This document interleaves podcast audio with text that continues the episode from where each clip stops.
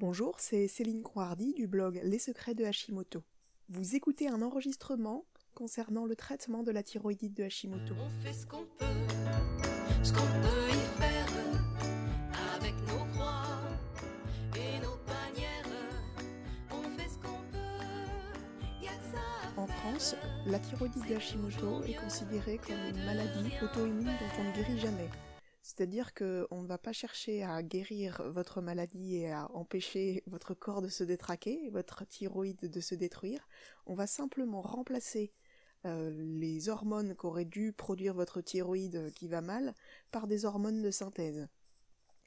Et d'ailleurs, le corps médical français et les autorités sont très dubitatives sur toute approche visant à réduire l'inflammation sous-jacente et l'attaque auto-immune de la thyroïde. Cependant, beaucoup d'autres approches euh, paramédicales, de médecine fonctionnelle, les naturopathes, ont des, entre guillemets, solutions à proposer pour éviter cette destruction de la thyroïde par attaque auto-immune.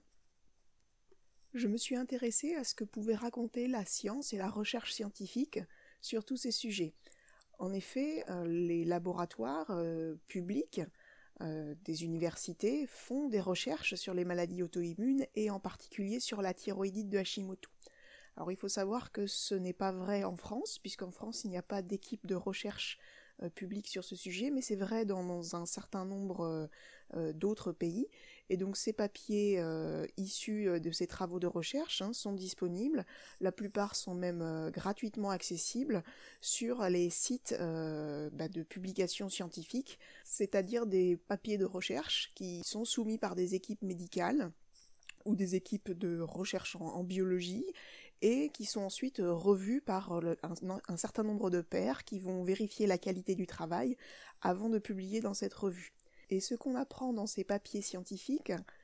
rejoint beaucoup de conclusions qui avaient déjà été tirées par euh, les approches de médecine alternative et également par un certain nombre de pratiques traditionnelles euh, de soins de l'hypothyroïdie dans différentes régions du monde. Un premier axe de recherche sur Hashimoto est réalisé par les généticiens.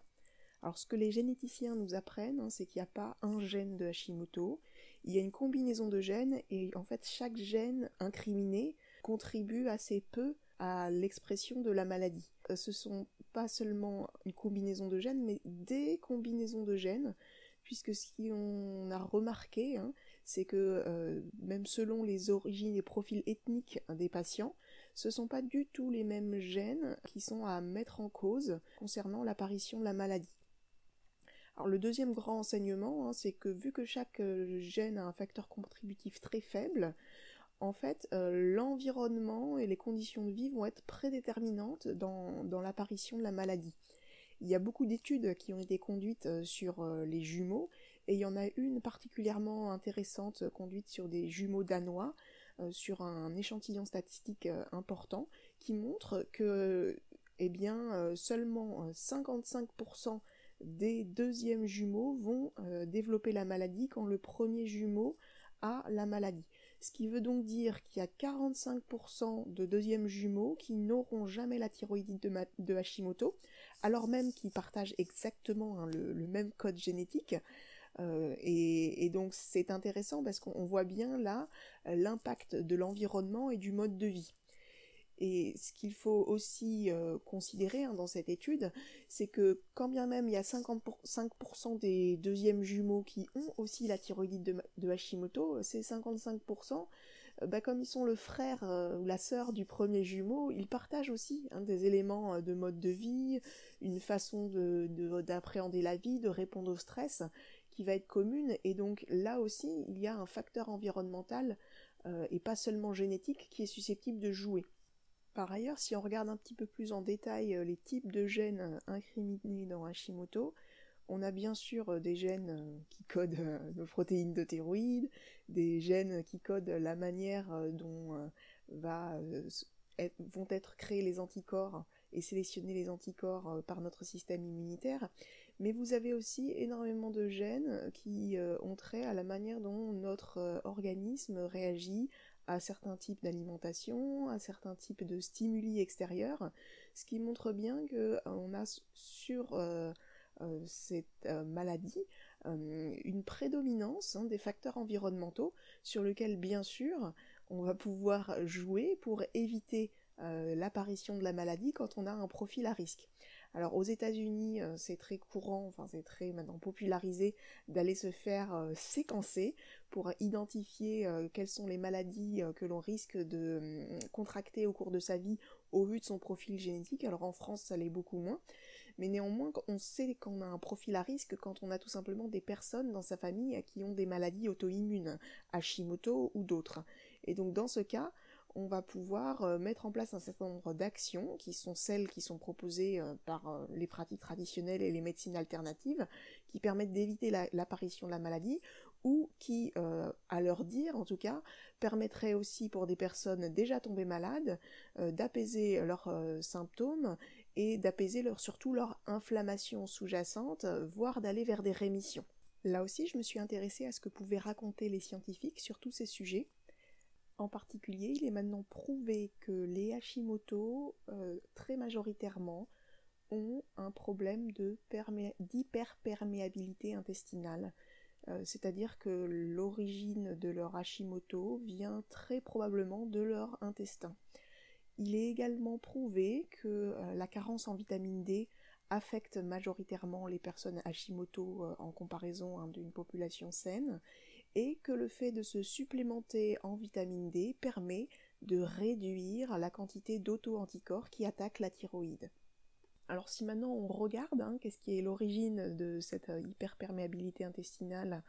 et qu'est-ce qui est l'origine de cette carence en vitamine D, eh ben, on va trouver bien évidemment euh, l'alimentation et les modes de vie. Euh, donc sur l'alimentation, hein, il est maintenant... Euh, reconnu et étudié par de multiples études sérieuses que le sucre et les édul- édulcorants créent de la dysbiose intestinale qui est à l'origine de l'hyperperméabilité. Alors il peut y avoir bien sûr hein, d'autres familles d'aliments, vous en trouverez un détail dans l'article sur Les Secrets de Hashimoto, guérir Hashimoto en un clic avec la pilule magique. Euh, et euh, ces aliments bah, sont à voir au cas par cas. Mais en ce qui concerne les sucres et les édulcorants, c'est de portée générale et ça s'applique à tous. Donc euh, le bon sens veut qu'il euh, faut arrêter de consommer ce type d'aliments et qui euh, ne font qu'aggraver et empirer au fil des ans la maladie. Pour la vitamine D, c'est évidemment le mode de vie enfermé en bureau euh, et à la maison euh, qui est à incriminer. Néanmoins, le fait d'avoir Hashimoto euh, fait que vous avez en fait souvent euh, d'autres désordres métaboliques et euh, parfois la conversion hein, de la vitamine D euh, se, se fait très mal. Hein. La, la vitamine D, on la synthétise quand on est exposé au soleil, mais si cette euh, conversion euh, du corps se fait très mal, eh bien il faudra tout de même euh, se supplémenter. Il n'y a pas assez de vitamine D dans la plupart de nos aliments. Euh, les aliments qui en contiennent sont aussi souvent des aliments euh, euh, qui peuvent être à exclure pour certaines personnes Hashimoto, comme le lait par exemple.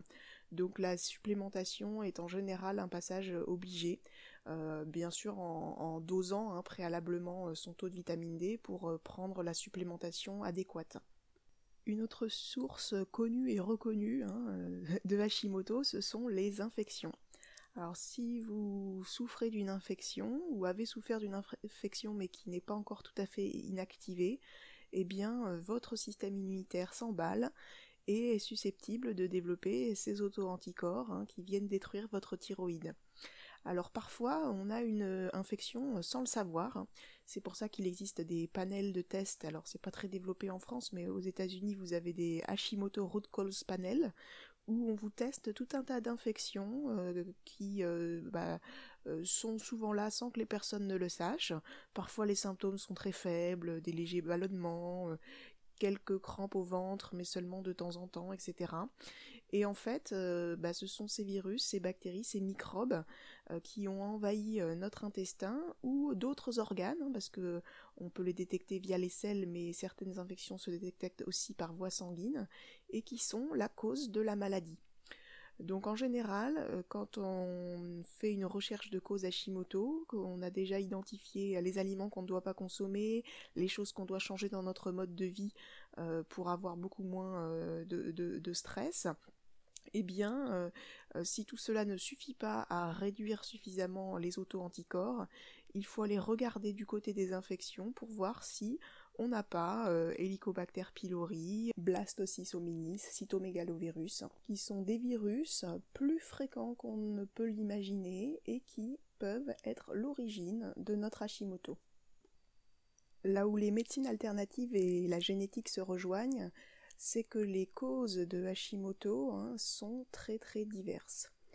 Euh, les causes de stress qui vont après induire euh, des problématiques métaboliques diverses euh, peuvent causer par exemple ce qu'on appelle l'épuisement des surrénales, euh, des stress alimentaires, hein, une alimentation inadaptée. Euh, là aussi, le caractère inadapté d'une alimentation est à voir au cas par cas,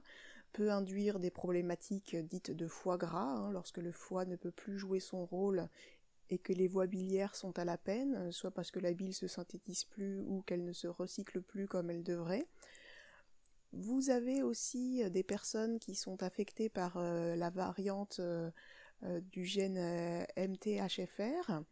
Euh, ces personnes-là, en fait, euh, ont euh, une incapacité à évacuer les toxines de leur organisme, et donc elles vont stocker les toxines, et c'est en fait euh, bah, ces toxines-là qui vont être à l'origine de euh, l'attaque auto-immune. Et là aussi, euh, il s'agit d'une problématique euh, bah, d'insuffisance de fonctionnement du foie, qui va être à l'origine de Hashimoto. Alors, les médecines alternatives... Euh, Euh, les naturopathes, les hygiénistes,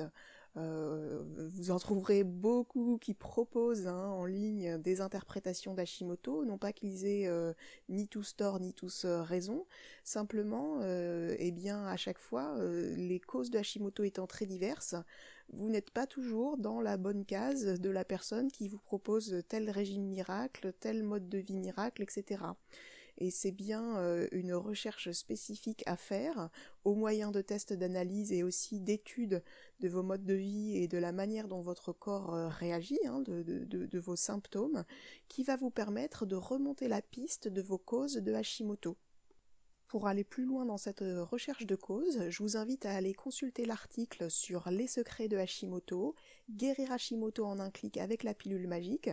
où vous trouverez de nombreuses pistes pour identifier vos causes particulières de votre Hashimoto.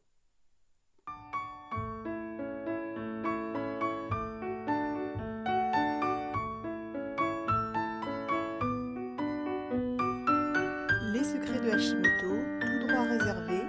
avec l'aimable participation musicale d'Emilie.